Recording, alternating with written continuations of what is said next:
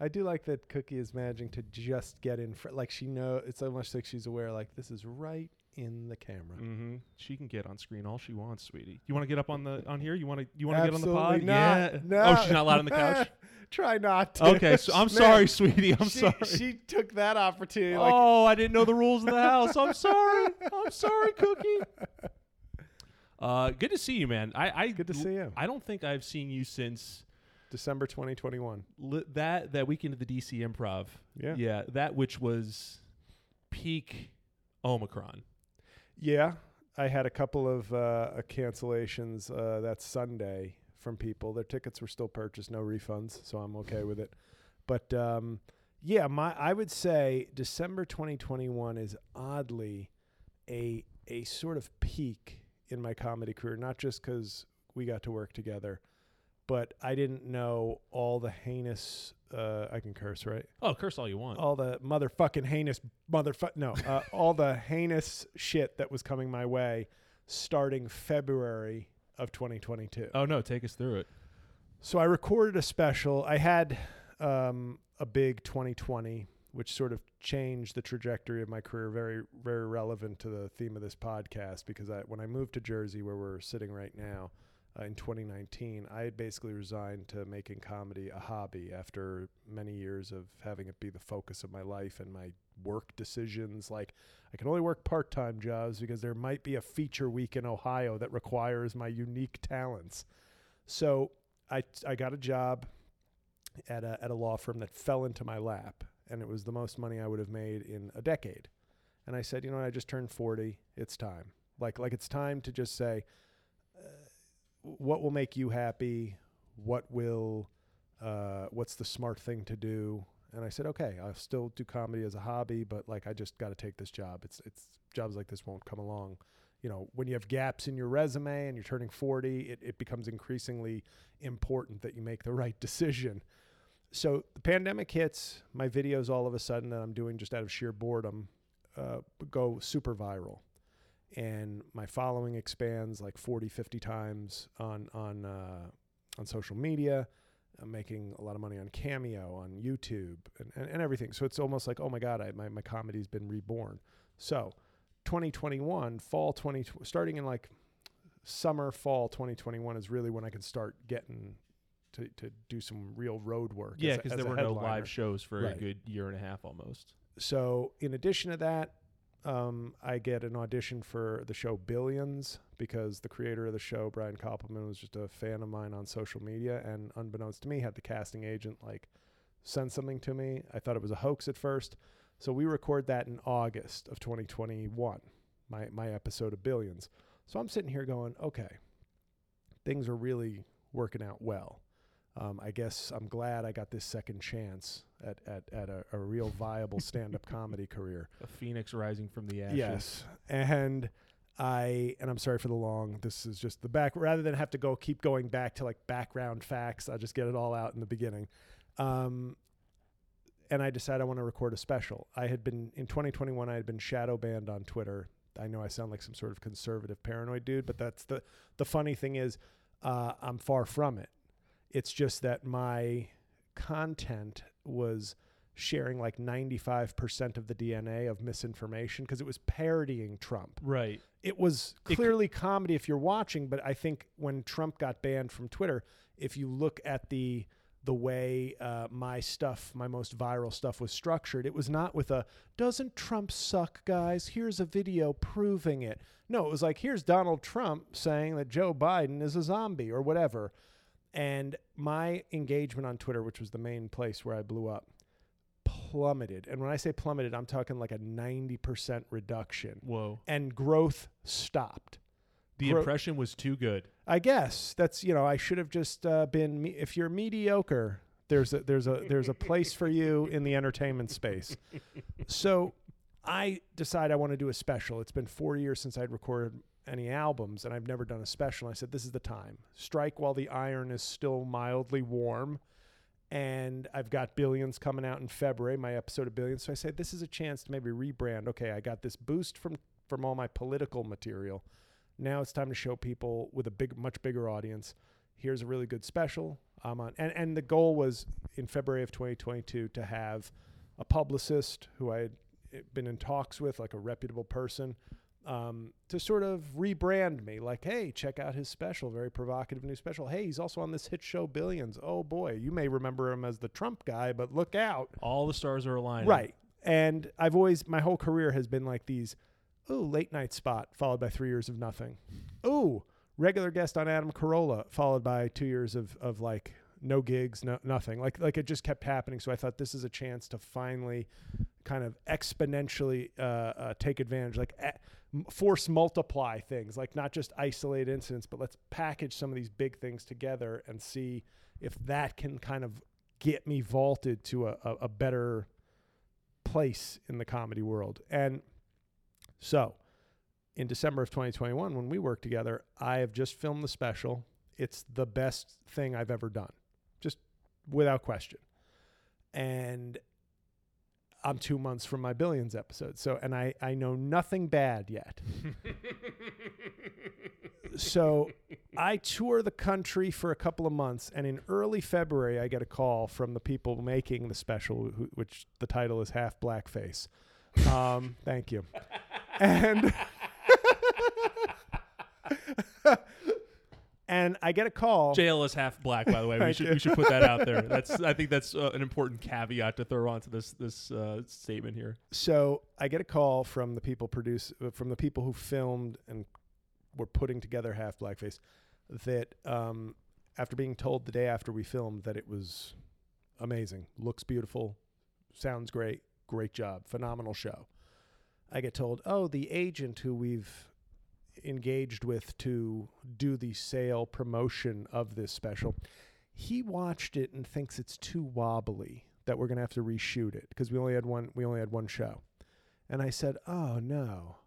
Wobbly, like the camera yeah, was literally the main camera. Yes. Uh, like well no, but he didn't say that. He said it was just the, too much vibration like I guess and my thinking was, "Oh, maybe the agent is being a stickler for details because if you're thinking about an HBO or a Netflix or at least pitching them, you want to have a a, a, a, an A plus production quality. Mhm. Yeah, like you're you're immediately out if you don't have that. So like we got to make sure that's right. And I said, well, that sucks. But he's interested. He thinks it can it can be marketed. It can, it's worth reshooting. The material is yeah. there. That's so I take that as a silver lining of God. I don't want to do this again because this ruins my timing with billions. But if people are interested, or if it's it's of a high enough quality comedically, then obviously we resh- reshoot it. Did you think it was wobbly when you watched it, or did you notice? Here's he the was- thing. Okay. I never I didn't look at it because of the the the split, the revenue split. It's 50-50. So I'm going, well, why why would you lie? Like I'll see it when you tell like when we're editing it, I'll see it and give my approval and like so I'm in no hurry understanding this is going to be a months long process. I'm not like I need to see that right away.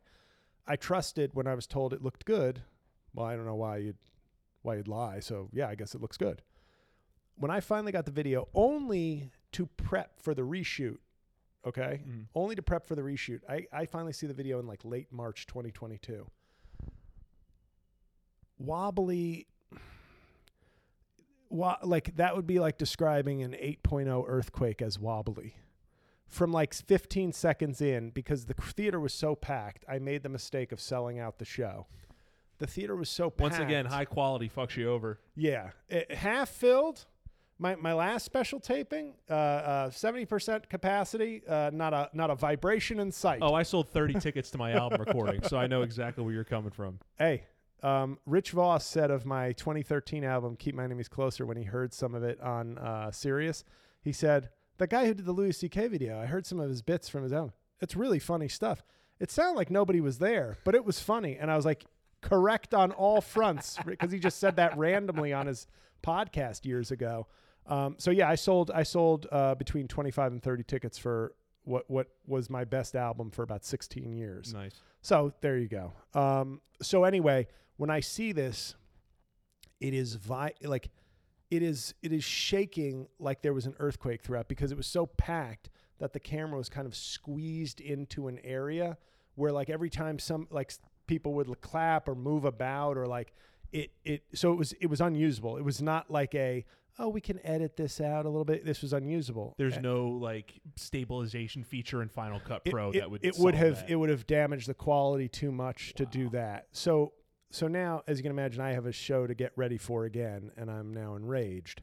But I film it in May with some edits to the material, updated, taken out, references to COVID or spoken of in like, you know, because the special is basically 50% my ri- my weird rise to quasi fame.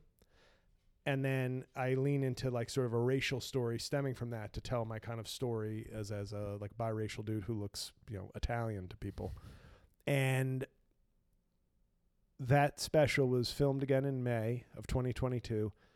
Uh, We are sitting here on the cusp of June 2023.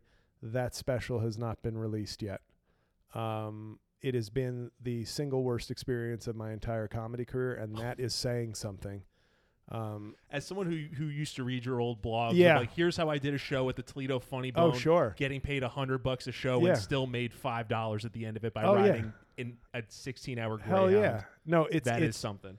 It's just one of those things where um, it, it would be like if you you know somebody who did uh, underage snuff porn and you'd be like this was the worst shoot of my life. That when i say worst experience of my comedy career it's it means something.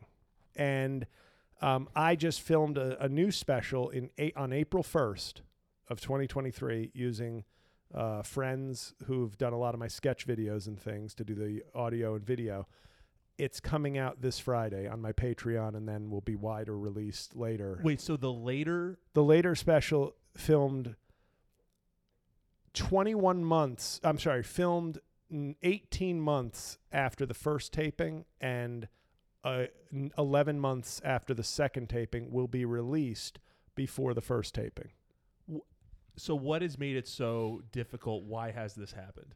Uh, that's a great question. Um, but the reason I give all that background is to kind of indicate to people my journey and how, even when you think you've reached a new high, this business, until you are in a secure, safe place with like top tier management or a number of fans that's so unassailable, like, oh, if you have 5 million followers on social media or a top tier agency going to bat for you, you're in th- those are the places I consider sort of safe.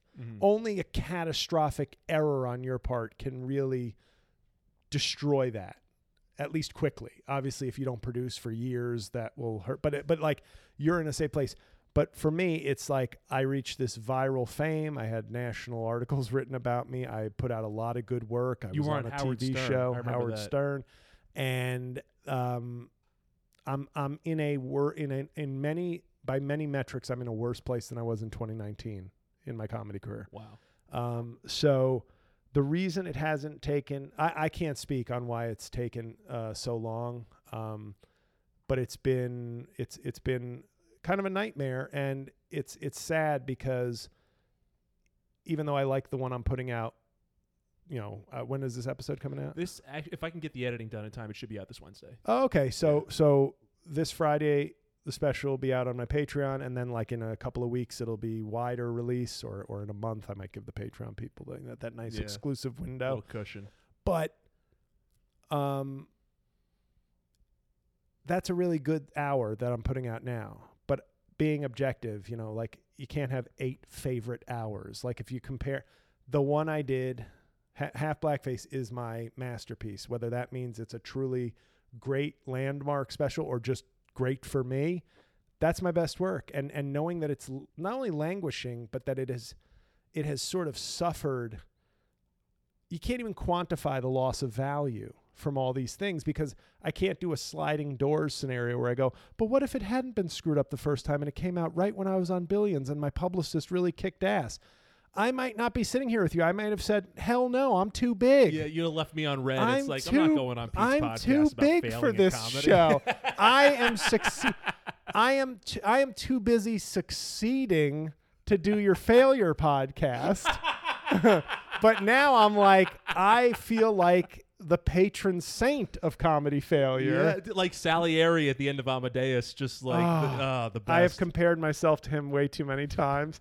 But here's what's great about modern comedy: people will go, "Who?" and I go, "Great." Yep. Great. Yep. Don't have to I worry. love feeling like Dennis Miller for mentioning a best picture. So, is there any kind of update about like when Half Blackface will come out, or is it still just kind of in that production limbo? It's it's in the sales phase, but there are times where I feel like it's a catch and kill operation, um, where I'm just like, uh, I, I just I have to I have to get updates. Like if I'm promised something in two weeks, I'll email seven weeks later, and there won't there's no acknowledgement. I know this is like bridge burning shit that I'm saying right now, but I'm so I I, I cannot express legally the rage that I feel. And JL's a lawyer, so Uh, no, but it's it's it's like it's there comes a point where you're like, I, I don't care why, I don't care what. All I know is the best work of my career has been so thoroughly devalued and and harmed that that you just go when it comes out, nobody's gonna care. Um, it's not. I'm not gonna have the the, the you know I'm not somebody who's on Jimmy Fallon once a month. I'm not somebody I have limited big opportunities and the key to trying to make it in this business when you're not repped by the gold standard agencies or um, amassed 10 million TikTok followers when you're navigating the sort of I'm barely relevant landscape those few opportunities and this is a lesson I learned along the way in my career you don't get a lot of them and you have to get them by the neck and make the absolute most of them if you're going to have a chance.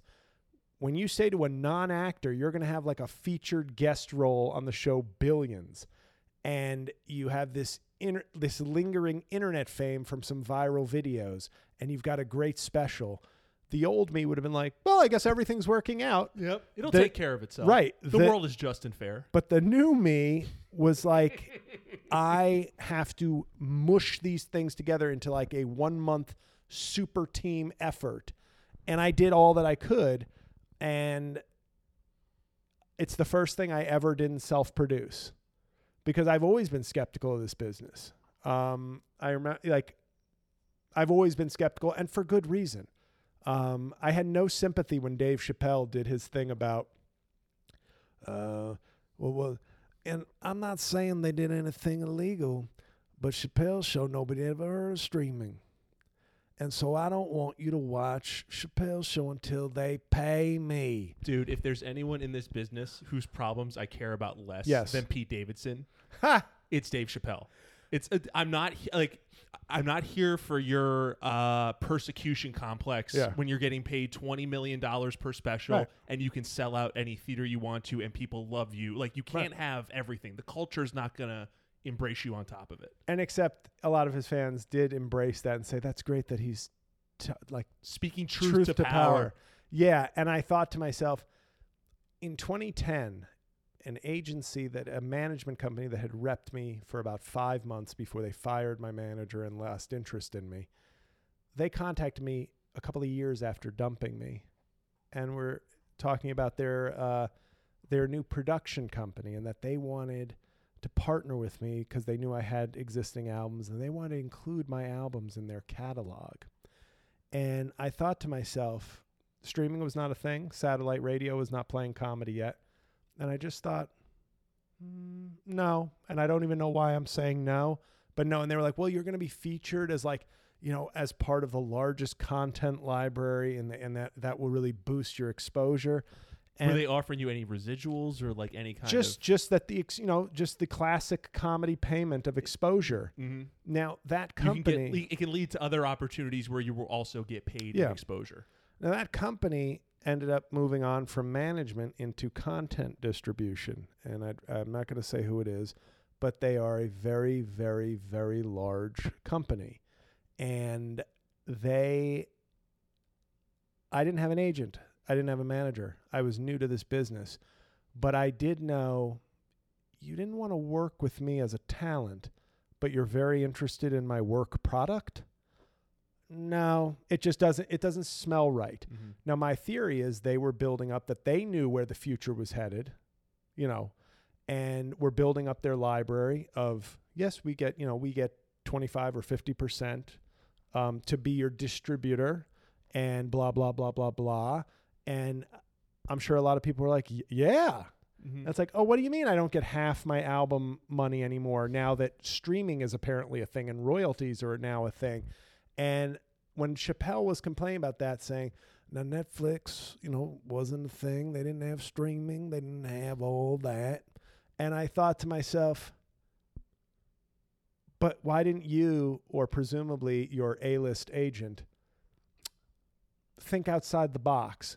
Like I had enough awareness to just go, it just doesn't feel right. Give it like so if if you're signing something away and that might have been a traditional contract at the time, but and at which point I go, "Oh, you know what? That's too bad." Mhm. So you think they just wanted they they weren't interested? I mean, in in you? 2003, oh no, no, no. They were not they were and they were aggregating They just wanted to take your shit. They were- they wanted profit to- off of it without helping you in the future. But even if it not, even if it wasn't a, I think they wanted to. let me put it this way: when Last Comic Standing has an open call, you know, when they would have open calls, do you think that was calls. to? Yeah. Do you think that was to find? And this is a rhetorical question. do you think that was to find the next comedy superstar in a line of ten thousand people, or to just have a line of ten thousand extras that aren't getting paid? Yeah. To then make it look like the ten people they selected were part of an organic process.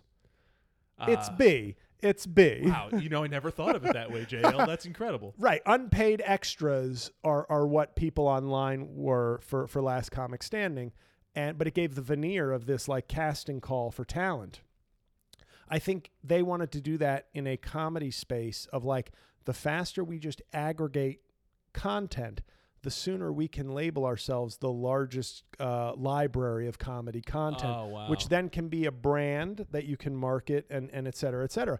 And all I had was me going, uh, it just seems weird that you'd want my stuff because you literally, I might have agreed to it had I not ever worked with them. But Mhm. to me, it was like, but, but you, you had me. yeah, you like, didn't you- want you me, had but you want my stuff now. So I just have to say no because it feels weird. And I will say this having self produced my six albums prior to 2021, um, that money from Sirius, Pandora, etc., helped me pay bills, especially during some lean times. Like between 2014 and 2019, um, I don't think I'm exaggerating to say I made around 130,000 bucks. Um, and as passive income, where like some months it's like, uh, how do I pay the rent? Oh, good, eighteen hundred bucks just years, came that's, in, That's right? huge. And it was very up and down. It was like uh, rolling the dice. It's like this month, oh, 380 bucks. What the hell? Dude, every the fifteenth of every month, you're waiting for that SoundExchange payment Yep. to come in. It's like, all And right, how the- many groceries can I buy? Let's right. go. And then the next one, it's like 2,900. I'm rich. Yep. But I owned it all. The reason those payments, there were no artist ownership split. Everything, I owned everything. And for this to be the first and only time, and I thought it was an act of humility. Of course, I want to like keep it all to myself, but I said, my money is fine right now. I have a good day job. I had a lot of success in 2020 and 2021. So it's not, this isn't like I need all this money. I was giving up half this money because I thought working with people with better contacts, bigger reach, bigger industry reach was the smart move to say, yes, take half now because I want this to pay dividends in terms of expanding my audience and my career. It was the time where exposure was, Actually was mattered, yeah. right. Because I've already got my exposure. Now I'd like some end industry inside assistance. And um, it it was it was I mean it just was a bad decision and I I don't know how I could have known that. I don't think I could have, but it's it's no, I just think I think you made the right decision at the time, not knowing what you knew, because again, you had all of these things kind of coalescing, and I think it was smart to say like, you know, I don't know, right? There's some other people will know better how to make all these things combine together Right. and, and push forward, and you did something different, and it just like yeah, it just didn't turn out the way you wanted it to turn out. Yeah, and it's it's uh it's real it's really unfortunate. I mean, it's going to come out someday somewhere. Um When you say it's in the sales process, meaning they're trying to sell it, like this isn't going to end up on YouTube. They're trying to sell it to like a distributor, like to Yeah. a, ne- a network or a streaming service. Yeah, uh, uh, to a distributor, and that that in and of itself is disappointing because my only reason for this was for it to to, to partner was that it would get an uh, you know an effort to to at least have it put in front of some big executives because I really believe in the in the special. Um, but both times we filmed it, you know, the second time the th- the main camera failed as well. Um, it was just that the vid- the cameras, the side cameras, were so good that we pieced it together from that. Who is the main camera company, and how did they blow it twice? Well, we, we can always discuss that uh, in- Offline. offline or with lawyers. Um, but it was uh, it, it's it's so when I people have heard me, and I, I think one of the reasons you wanted me on the show, people have heard me talk about quitting comedy for over a decade. um, I'm sort of I don't know if I'm like the depressed id of the stand up comedy world, where it's like he always says the worst raw feeling. that a comedian feels in their worst moment, and he says that like weekly.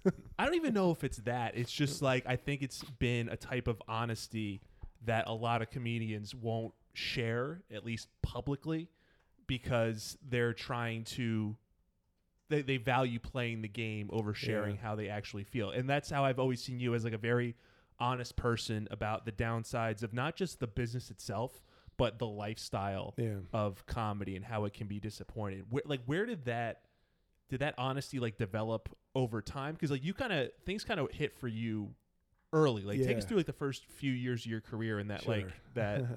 oh no. Um, no, it did. Like I, I remember when I got on. I, I started in D.C. June second, two thousand three. So this Friday is Coming up- twenty years. no way. Yeah, So and, and uh, your your special comes out on the 20 year anniversary. unbelievable. Look at that time, It's- full circle, flat circle, everything. um, I start in D.C. And all I kept thinking was like, I'm funny to my friends, and I need a hobby. I was depressed in law school, and I thought, I let me let me try comedy. Um, I always get a kick out of people who are who like get into comedy like with swagger. Like I'm always like, what what are you doing? Um, and my first open mic went well enough. Was it at the DC Improv? No, it was at the Tacoma Station Tavern, a jazz club had like a Monday open night, sounds about open right. mic night Yeah. and the crowd was really good and i went really scared like i prepped my i practiced my set in my apartment for like two weeks because i was like let me just memorize it which is not really the way i do comedy anymore but like i was like if i get booed or yelled at i want to have this committed to memory so that i can just power through and the crowd was nice i'm sure i was very mediocre at best but the crowd was nice i got a couple laughs and i said well, I guess I'm supposed to do this then. Yeah, one night just send your life down a completely different path. Right. And then, so three years in, I recorded my first album. And I remember listening to it semi recently and thinking, okay, I'm not embarrassed by this, which I think is the best thing you can say. Like, That's I'm- huge. I'm not, I'm like, I thought I'd listen to it and be cringing the whole time, but I was like, it's pretty solid. Solid for three years in, or It's- solid in general. It's, I think it's excellent for three years in and like just decent. It's like decent for like anything. Mhm. Um, and so then I took the film of that, and and you know every comedian at the time had like their agent listed on their website. So I literally mailed a DVD and a headshot and a letter to like 20 different managers or whatever that you know who just had their info like oh john at smith.com then you look up smith.com okay that's the address. See ya. And two got back to me including one from a major player and they never signed me but this person this individual manager really wanted to work with me and so we're working together and he he gets me on the late late show uh, just past four years in the business and I- that's with Craig Ferguson. Yeah. James Corden hadn't uh, scourged us with his presence. right yet. and I, I always love that like when i was in la in 2022 um, i just said yeah my credits uh, howard stern viral videos on youtube the late late show and they had to put on their site parentheses ferguson i'm like none of us win if you do that like why do you want to make me seem stale we're not lying i did the late late show like why do you have to say ferguson the guys quit the show like six, seven, eight years ago. Like, why do that? Also, most people are probably like, "Who? Like, what? what? Right. Uh, Tom Snyder. Um, Craig Kilborn?" right.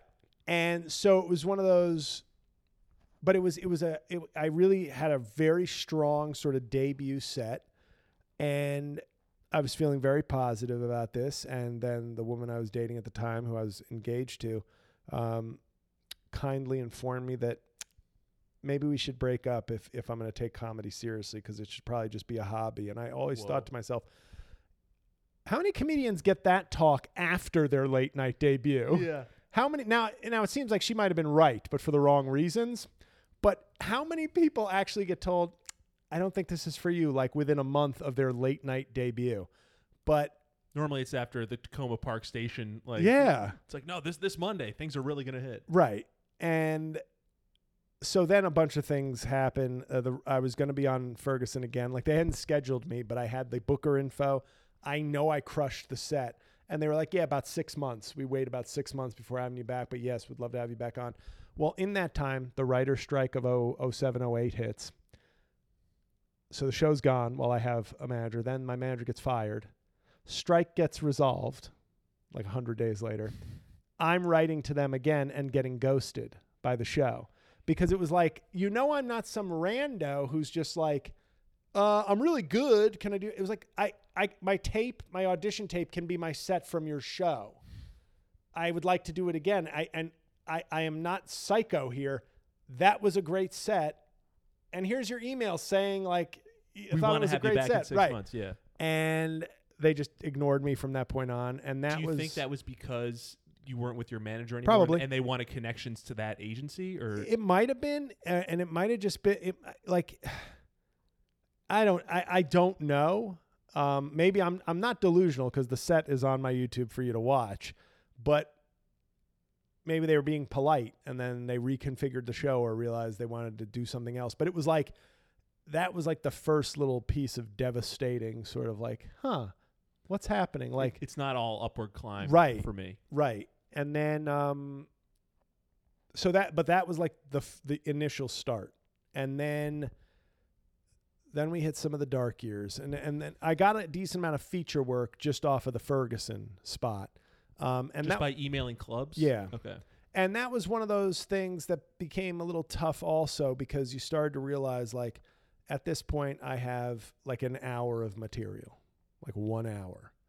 And I'm working towards a second hour. Breaking up with the ex-fiance actually kind of made my career go in a different direction because that relationship had been so kind of I hate to say traumatic, emotionally traumatic that it was it, it, made my comedy become sort of a uh, a coping mechanism. So I became a lot more. My first album is really the only album I have that's kind of, if I can call it happy go lucky. It's a lot of fun jokes. It's a lot of impressions. It's a lot of like observational stuff.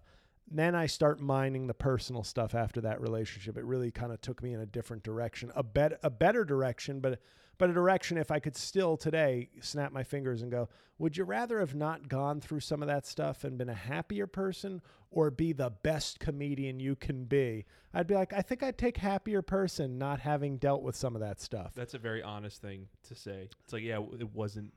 Looking back on, it, might not have necessarily been worth it. It was like it, it's unfortunate. You can't change it, so you make lemon lemonade. That's what I do. I make lemons out of lemonade. um, but you make lemonade out of lemons, so you've already got like you can't undo that. So you do the best you can. But if I had the option to be like, would you just like to wipe 06 to 08 out of Eternal existence? sunshine, that shit. Yeah. Um, I might, I might, I really might. Um, but feature work is kind of interesting because you're on the road and you're like, I'm, I'm, I'm a, I'm, I'm a very prolific comic, but at the time I'm just developing my skills. And it's like you go on the road and you're like, well, if they don't like this half hour, I don't have enough experience or material to just give you like the, oh, I'm going to give you the generic, like TV friendly, you like my YouTube videos set that I still can take pride in because it's not hack. It's not, but it's, but it's like, we'll steer clear of politics or we'll still steer clear of this. Now I have so, so much that I can kind of like, if I feel like, oh, I'm doing like some generic road gig uh, and I'm not working on anything in particular, like I've done sets where I'm working on something and I go, you're going to get these jokes, even though I know you are not the crowd for these jokes, but the taping in three weeks supersedes you and your specific narrow needs for comedy. Mhm. Like, oh, you don't like you don't like Trump material? Well, you're going to have to go fuck off tonight Yeah. Because what I'm working on is this hour, this particular hour, not a a charity function or a random night at a comedy club where it's like, okay, I, I, nobody wants to bomb intentionally. Right. But so yeah, now you have like yeah the ability to kind of choose your own adventure, your own set. Right. But back then when you were doing the feature work, it's like this is my 30 minutes that I have. yeah. like, oh, they is- they didn't like me. I I don't have any recourse. Yeah, it looks like we got 25 more minutes of both of us being unhappy. And and the good thing is like I don't want to make it sound like I'm doing a complete choose your own adventure like you get set A. I'm also good enough now that even if this isn't your cup of tea, you have to be kind of a real dummy not to at least appreciate most of my set. Mm-hmm. You know, yes, there are there are audiences on Long Island that 30 minutes into a hour long set are dying of laughter and I mention Trump and all of a sudden you can hear on my camera this guy sucks. and it's like what about the previous 30 minutes and then if you paid attention the last 20 minutes? But no, you're you know, but that's a different discussion. That's that's why modern one of the five or six reasons why modern stand up really sucks. Just like narrow perspectives or narrow, Everybody like algorithm needs- interests. Yeah, everybody needs their everybody's there for their own curated interests and not for sort of general stuff. And everybody thinks the other side is narrow-minded and weak, but not not me. And and yes, that skews right. The hypocrisy skews right when it comes to calling the other people weak and pussies and PC and li- libtard or whatever but they don't see themselves when like you insult their surrogate daddy Trump or something. They go, "Boo, no, he's the best president ever." Their anger is justified in their. yeah, in their mind, it's it's not it's not sensitivity when I'm sensitive. it's actually a show of strength when I'm a pussy. I'm standing up to the libtard woke mafia. yeah, like, and I had a joke that was taken out of my my my unreleased special right now, just because it for editing purposes. But it was one of those things where I said, I'm tired of people, the woke mob. Do you think anybody told Mitt Romney when he was running from the Capitol, "Don't worry, Mitt, this is just a mob. At least it's not a woke mob." Emmett Till, relax. It could have been worse. it could have been a woke mob. They could have had from- purple hair. Be careful. Uh, They could have been highlighting their pronouns. Thank God you got off easy. and that's a joke a comedian will let, but that's that's one of those jokes where unless I am in such complete command of an audience, I can't like people will hear sometimes words they're not willing to go with you there. and go uh, like I remember I told a joke about uh, it, it. This is on. It was an early iteration of a bit on serial killers and how there were no serial killers of color being highlighted, and that's like that's my favorite. It's a big bit on this on half blackface. Like it's like a, a long bit on racism and serial killers. But I remember early iteration of this. I was at Gotham Comedy Club and I had said, you know, why no serial killers of color? Were there no trans serial killers? And obviously, meaning a serial killer who is trans, not a person who kills trans people. And a woman came up to me after the show, and I didn't give her the whole riot act because she was very nice. She was like, "That was really funny, but I don't know." And she was like, kind of apologetic. She knew she was like stepping on dangerous territory, but she was like, "I just don't know if you should be like, you know, going after trans people because like they're having a really rough time right now." And I was like, I could see that she was just doing it from a sensitive place, like, and I was like, "Oh, I hear what you're saying, but like that wasn't about trans people." you didn't That- hear what I was saying. yeah, you you kind of heard trans and thought it was just this is a trans joke and we should leave them alone. Now I would disagree on leaving them alone for humor purposes, Mhm. but also that's not even what I was doing. I've heard Burr talk about that too, where it's like you have a joke and you have an idea of what it means and what you're saying, and it goes into somebody else's head, and it's not yours anymore. Like they, it's like drugs; they cut it with their own stuff and turn it into. Some, you said trans. You said trans. no, no, but what I was saying was I was supporting them. No, you're not listening. joke. Um, so as someone who's like you fought through all this like adversity, disappointment, and like yeah, the honesty, and like I just remember um, like listening to the last episode of Righteous Prick. Oh yeah. It was what was that 2019? It was around that time you got the job. Yeah. Uh, I mean, I got the job in August 2019, and I think part of me was like, you know what? If I'm going to be prioritizing like a day job, then part of that prioritization is like, I don't know what's on all 380 of these episodes. Mm-hmm. So I was like, pew. You yeah, know. that makes sense. That makes sense. So you take it, you get to that day where it's the Trump Easter video. and that's the one that like really blows up. Yeah, yeah. Like, where are you? What's your state of mind? When do you realize that like, oh, this is turning into something serious?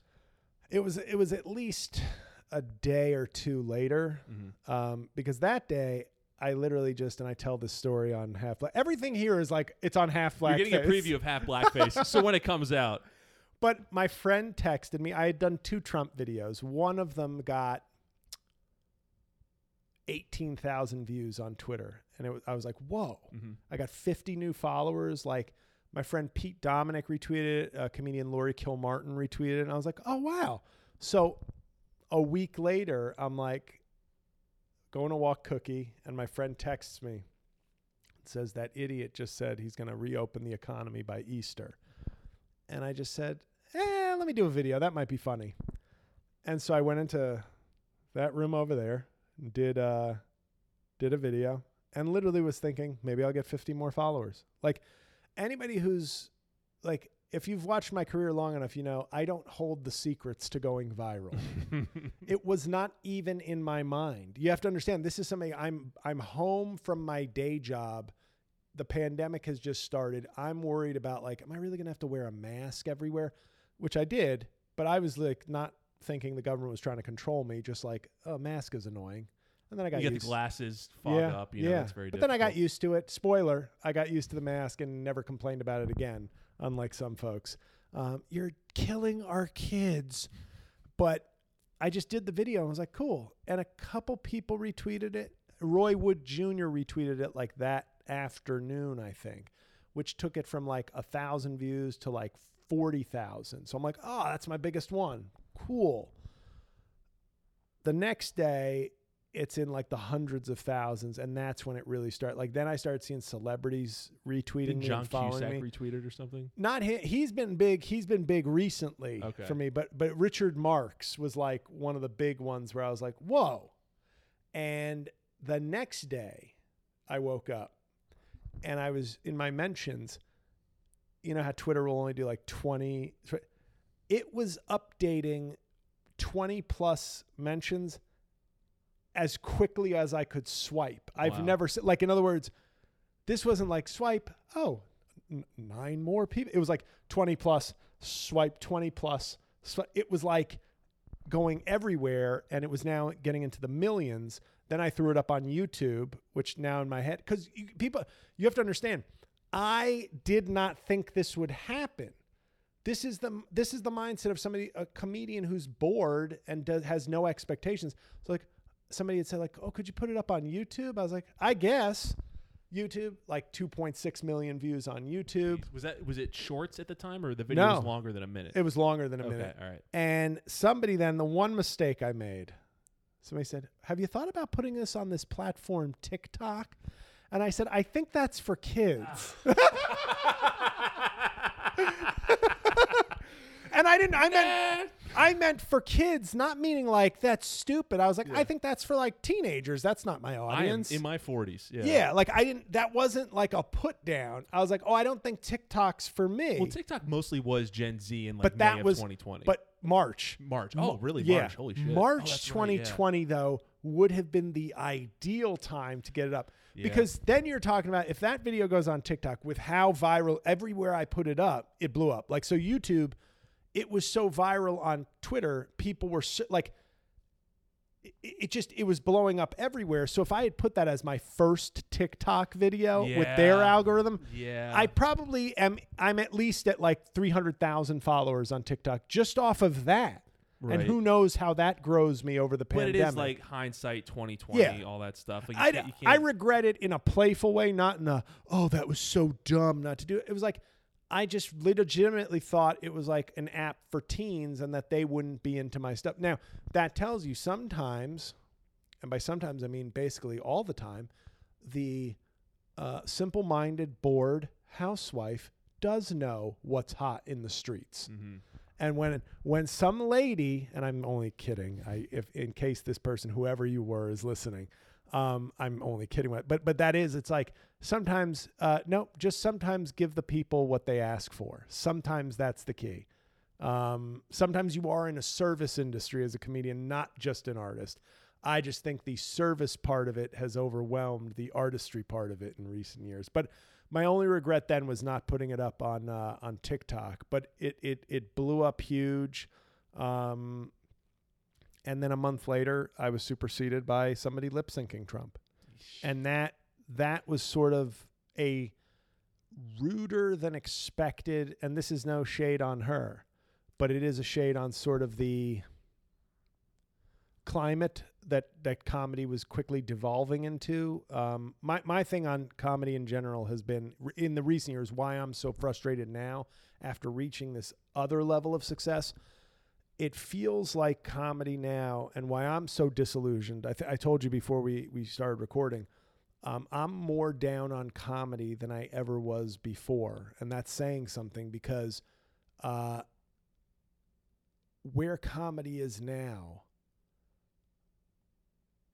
I was frustrated for years at my lack of success. But now I sort of sit, and it started in 2020 with whether it was fans accusing me of stealing, not realizing I was impersonating and not lip syncing, and then getting no sort of credit or respect for that distinction. Um, it now feels like I don't know where comedy is headed. I could see for most of my career, I want this. This is what I want, and I'm not getting it. And that's so frustrating. Now I'm like, do I want this? Do I want to thrive in a climate that like everybody from great comedians to hacks are doing forced improv Q&A to get content to feed an algorithm like is and we're just on the on the cusp of AI. Mm-hmm. Who knows how that will damage things even more. But when the TikTok algorithm is sort of determining what you joke about, how you joke about it, how you present it, I don't think that's a good thing and you know, a, a, blog I'm working on right now is called The End of Hack, which is the great thing about the internet and comedy is it's exposed. Without it, I wouldn't be uh, uh, wouldn't have had a, you know an 18 month stretch of wild success followed by a, a complete crash and burn. But so the internet has exposed more money making opportunities, more people to more more artists to more people, but it's also taken stand up comedy specifically out of the realm of like, do you like stand up comedy? And more like, are you bored and do you have a phone? You might like this little clip. And it creates this atmosphere where like more people who maybe don't know stand up comedy are like, I like comedy. And I remember I like asking people sitting in front of me if right. they're dating and how long they've been having sex. But I, I, I remember I saw a joke by a guy on it came up in my feed on TikTok and it was a very hacky joke. Now I don't say that to diminish the person. This person might have been a new comedian or a relatively new comedian. I have stuff from two, three years in that I, I cringe at. I'm like, I can't believe I ever said that, but that's where my comedy development was. But nobody was looking at my stuff and making me go viral three years in, where it'd be like, oh, now you're ready to headline theaters. Um, because what's happened is people who have never known comedy, stand up comedy really, are going, I like that. Well, he said, um, I'm half uh, Native American, half Irish, and did a joke about being drunk in a teepee. And that had like 90,000 hearts. And I didn't have I didn't even have the courage to look to see how many views. I just I just knew that it was going to be like a million plus views. Mm-hmm. And then I think I did see the the person had like f- like you know like 80k followers already. And I go, "But that's because all you have to do is reach everybody." And so it doesn't matter if your stuff is hacky. If you don't know stand up comedy, then you don't know something's hacky. There's like this ignorance is bliss and like shit comics who used to have to develop their act and move through the oh you know what that kind of stunk they wouldn't thrive with the hack. They, they would have to keep working and getting better and get but they can actually jump if they hit the tiktok algorithm like correctly.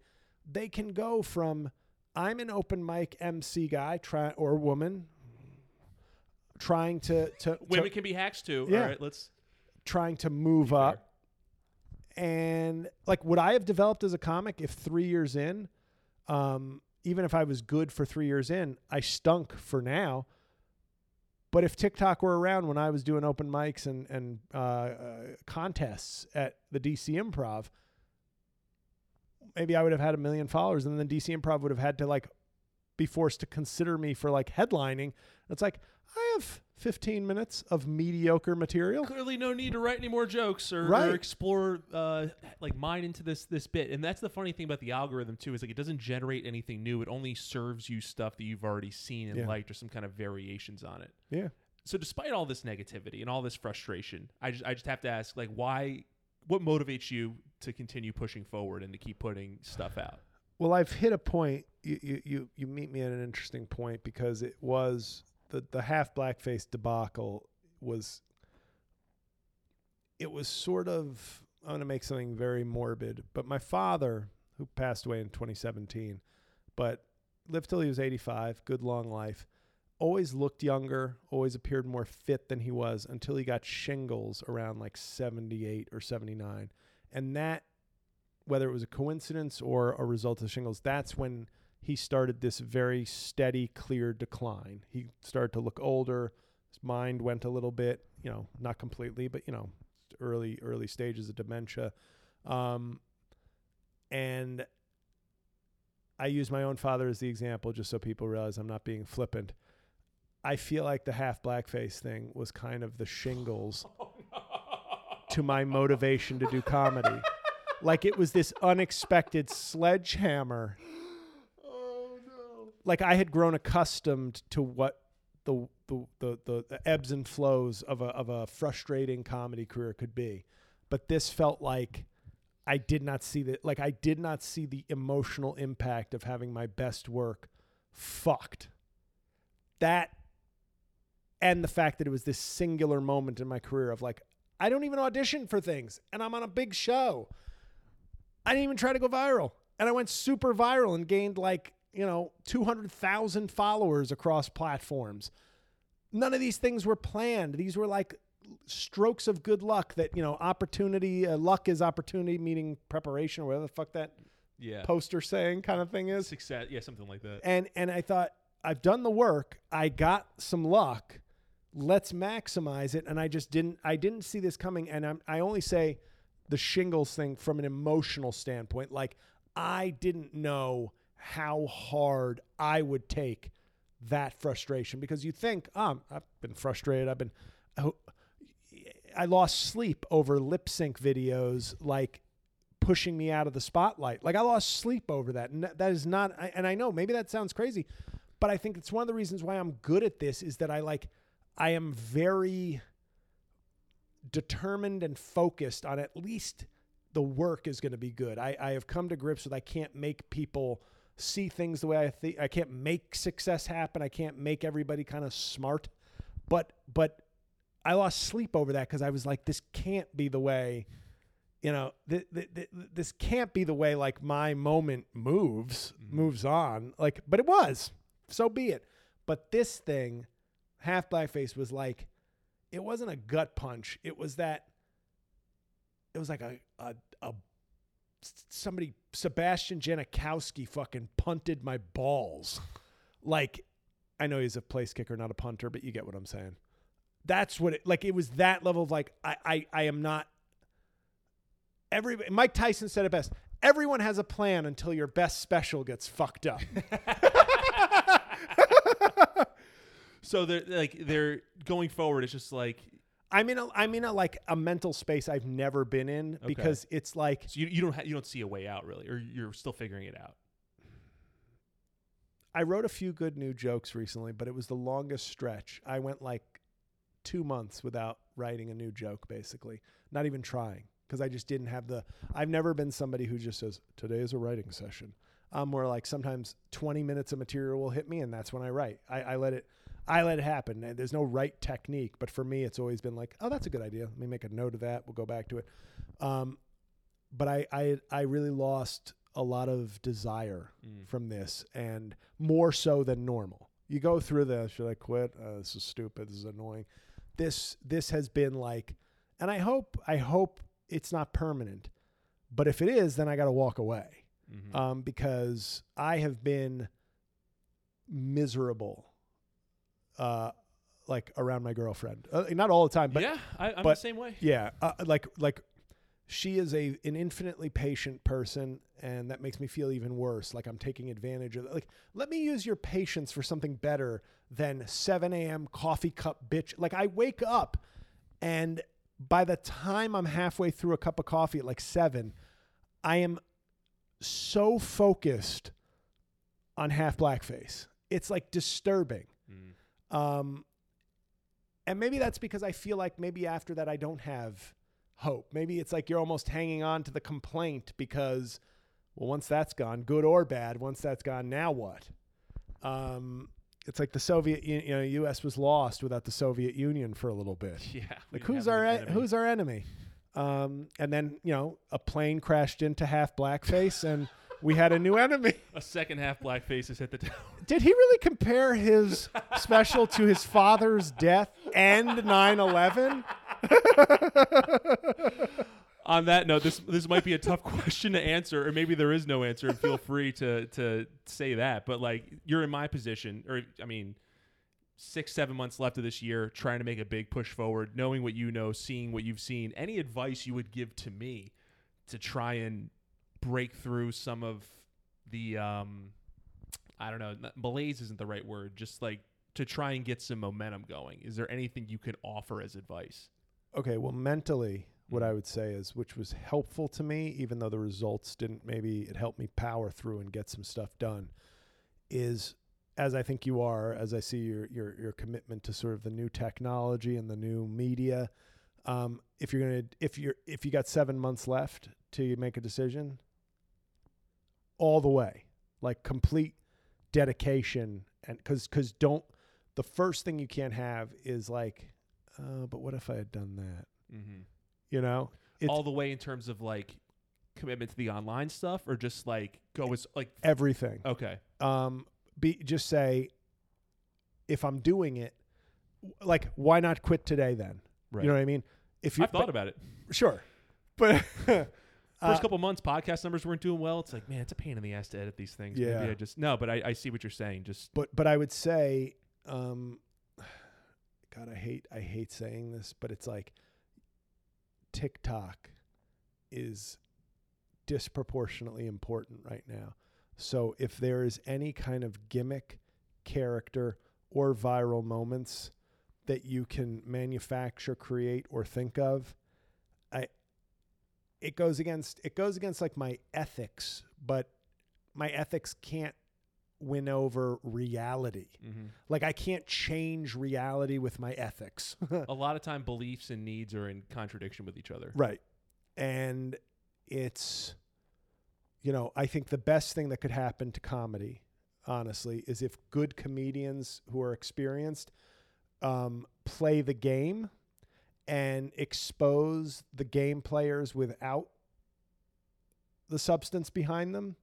So at least, hey, if you're choosing between two million follower TikTok accounts, uh, well, this guy sucks at comedy. So we'll go with the one who doesn't. And I think that's a probably a utopian world I'm creating um, that doesn't exist. But go 100% effort, especially since you've given yourself almost the equivalent of like a sprinting amount of time. Yeah. Find an angle or a gimmick for TikTok. And uh, Until it pains you just to say that. yeah, uh, it, it does because it's it's, you know, I see. I give an example. I see there's this. He's a talented impersonator. Um, I don't know that he's a particularly good stand-up comedian, but he has some impressions that blow me away. Not not my best, but I'm saying I just sit there and like, wow, that's a great impression. Wow, that's great. But the ones I see him doing the most are the ones that get the most hits, the most in the news, in the zeitgeist kind of people. And I go, but those aren't nearly your best. Like, and that's somebody basically, that's a business decision, you Mhm. know? And I almost always choose the art decision because I have a job. I have a job that I don't particularly like, but I respect it and I respect the fact that it gives me money and health benefits and that's the deal. Not every job is a passion or a career. Some jobs are just like we have a deal. You do this work, we pay you. And that is a valuable thing to have. I didn't want and I don't want comedy to be a job. I want to do it for my work. I want to do it as a career, but I don't want it to be my job. And I've done enough that I feel like I don't have to compromise that, but I'm also aware of my limitations. And if I don't move from where I'm at soon, and if these two specials don't move move the needle for me, I feel like I'll be at a breaking point of like, well, well, at what point does me doing a dance video on TikTok just mean I should drown my comedy career in a bathtub? I should, you know, like my comedy career is McMurphy from uh, Cuckoo's Nest. And do I go chief and say, no, you can't, you can't exist as a lobotomized TikTok piece of shit? you had more to offer than that. You were more than that. I am. This is a mercy killing, and I think that's how actually I will have somebody Photoshop like when I leave comedy. it will be my face on Chief and my face on McMurphy, and I will suffocate myself and break out of the window. oh shit! All right, I was gonna ask what was the third thing you were gonna say, but I don't. So, it, Oh. that was too good. Yeah, pedal to the metal. Uh, uh TikTok angle. Was there a Oh. third thing? I'm sorry, I, I got us off on this tangent, but it was No, worth it just for the drowning analogy. It's all right. Um, what's the thing? I did have some, but oh, for you, if Mhm. I can make a a, a a Pete specific, Of course. this isn't what I'd say for everybody. But do you audition for things? Uh, no, but I don't have any. I don't know how. I, I've- I've done like I've submitted stuff to Actors Access Sure. and like backstage, and I've started doing that recently. Uh, I'm currently unemployed and on unemployment, so there's a part of me that's like worried if I get something for and like get Right. paid eight hundred dollars, I'm gonna lose my unemployment. Well, I have to. What I would say to you is, you know, just like TikTok has very little to do with comedy and all about exposing yourself to as many people as possible. I, I see you as somebody who, who should be exploring that avenue. Um, in, in and once again, not to be a commercial actor or to be, but but like just expanding opportunities where somebody would say, "Oh, he's like he's a um, John Krasinski type." Right. Like we need a, you know, even if that's not in vogue right now, they'll still need a Krasinski type. Someone's got to be the dad in the laundry commercial, being like, Right. "Tide, it's incredible." And I just think, I, I, and these are none of these are like simple solutions, but I think those are the three things. Because and notice, nothing I said has to do with joke writing or performing stand-up comedy. Exactly. Exactly. Um, you have to do all these other things besides yeah. stand up to do stand up. but that's the reality we live in, and I I hate this reality. Um, I want to take a blue pill and go back to where if you make a good set, you get to do comedy. Uh, but uh, He lied to us. He tricked us. yeah, Like, uh, Exactly. Joe Pantoliano. No, uh, I- JL, thank you so much for for taking the time and chatting Yeah, the show. sure. And thank you, Cookie, for being a good girl and staying on the floor. Uh, where can people find you? Tell us about the special. Tell us, you know, online, Sure. all that shit. Podcasts, thank you. videos. Uh, yeah, my website is jlcomedy.com. Another change I made about halfway through. My website was jlcauvin.com. It still is, but you can reach me through jlcomedy.com. For the first half of my career, I said, well, I got to get my name out there. And then you realize nobody gives a shit about my name. No. Many people probably can't spell it. So let's just, can I buy the domain for comedy also?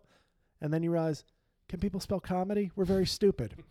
um, jllipsyncing.com. Exactly. So jlcomedy.com has links to my blog, my two podcasts, which are uh, new every week, um, all my social media stuff, links to my, all my albums. Um, the special Tall Boy will be out Friday, June 2nd on my Patreon, link on my website or patreon.com slash JLCAUVIN.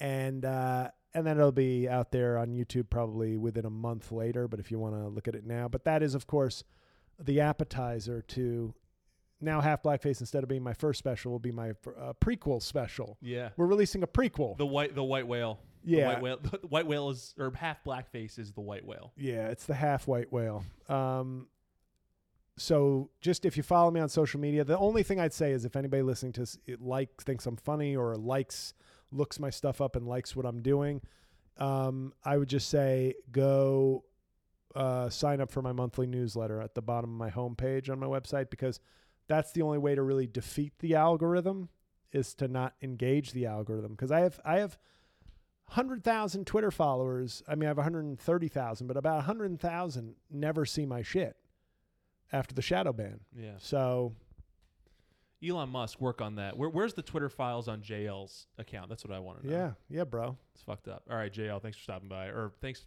for having me over. I think I should say cuz I'm in your house. Well, podcast wise, I stopped by, but yes, it is in my domicile. So you're welcome and thank you. All right, thank you. See you later.